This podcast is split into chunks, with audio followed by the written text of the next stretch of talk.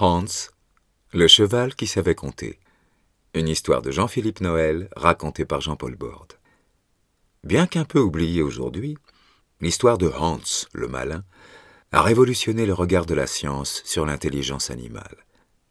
Hans, écoute-moi bien. Combien font 30 divisé par 3 Hans, écoute-moi bien. Autour de nous, combien de femmes portent-elles une ombrelle?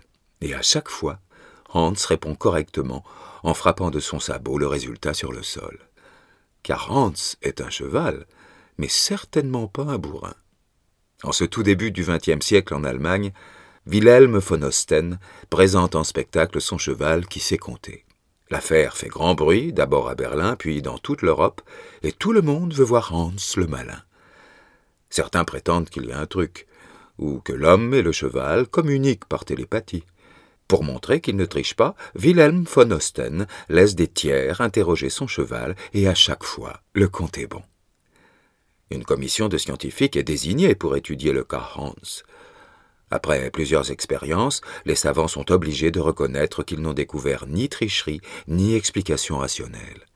Parmi eux, un jeune psychologue nommé Oskar Pfungst décide de continuer et pousse plus loin les investigations. Après plusieurs jours de travail avec Hans, il tire les conclusions suivantes. Petit 1, quelle que soit la personne qui l'interroge, Hans répond très souvent correctement. Petit 2, il se trompe dans deux cas, si la personne qui l'interroge ne connaît pas la réponse, et si elle se tient hors de sa vue ou trop loin de lui. Oscar avait compris que Hans ne savait bien sûr pas compter, mais qu'en revanche, il était un fin observateur. Chaque fois qu'on lui posait une question, Hans gardait à l'œil son interlocuteur.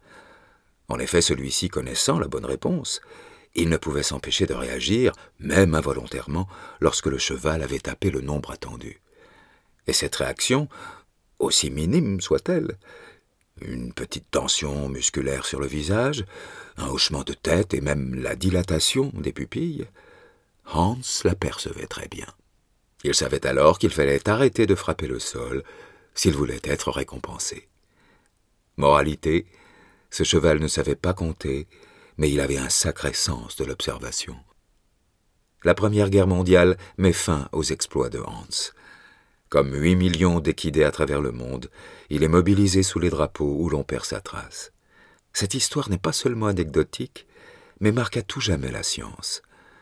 Non seulement elle a apporté un regard nouveau sur l'étude du comportement et de l'intelligence animale, mais plus généralement sur la question de l'influence de l'expérimentateur sur ceux qui l'interrogent, humains ou animaux. En psychologie, l'effet Hans désigne aujourd'hui le fait de transmettre de façon inconsciente des signaux subtils à ses interlocuteurs.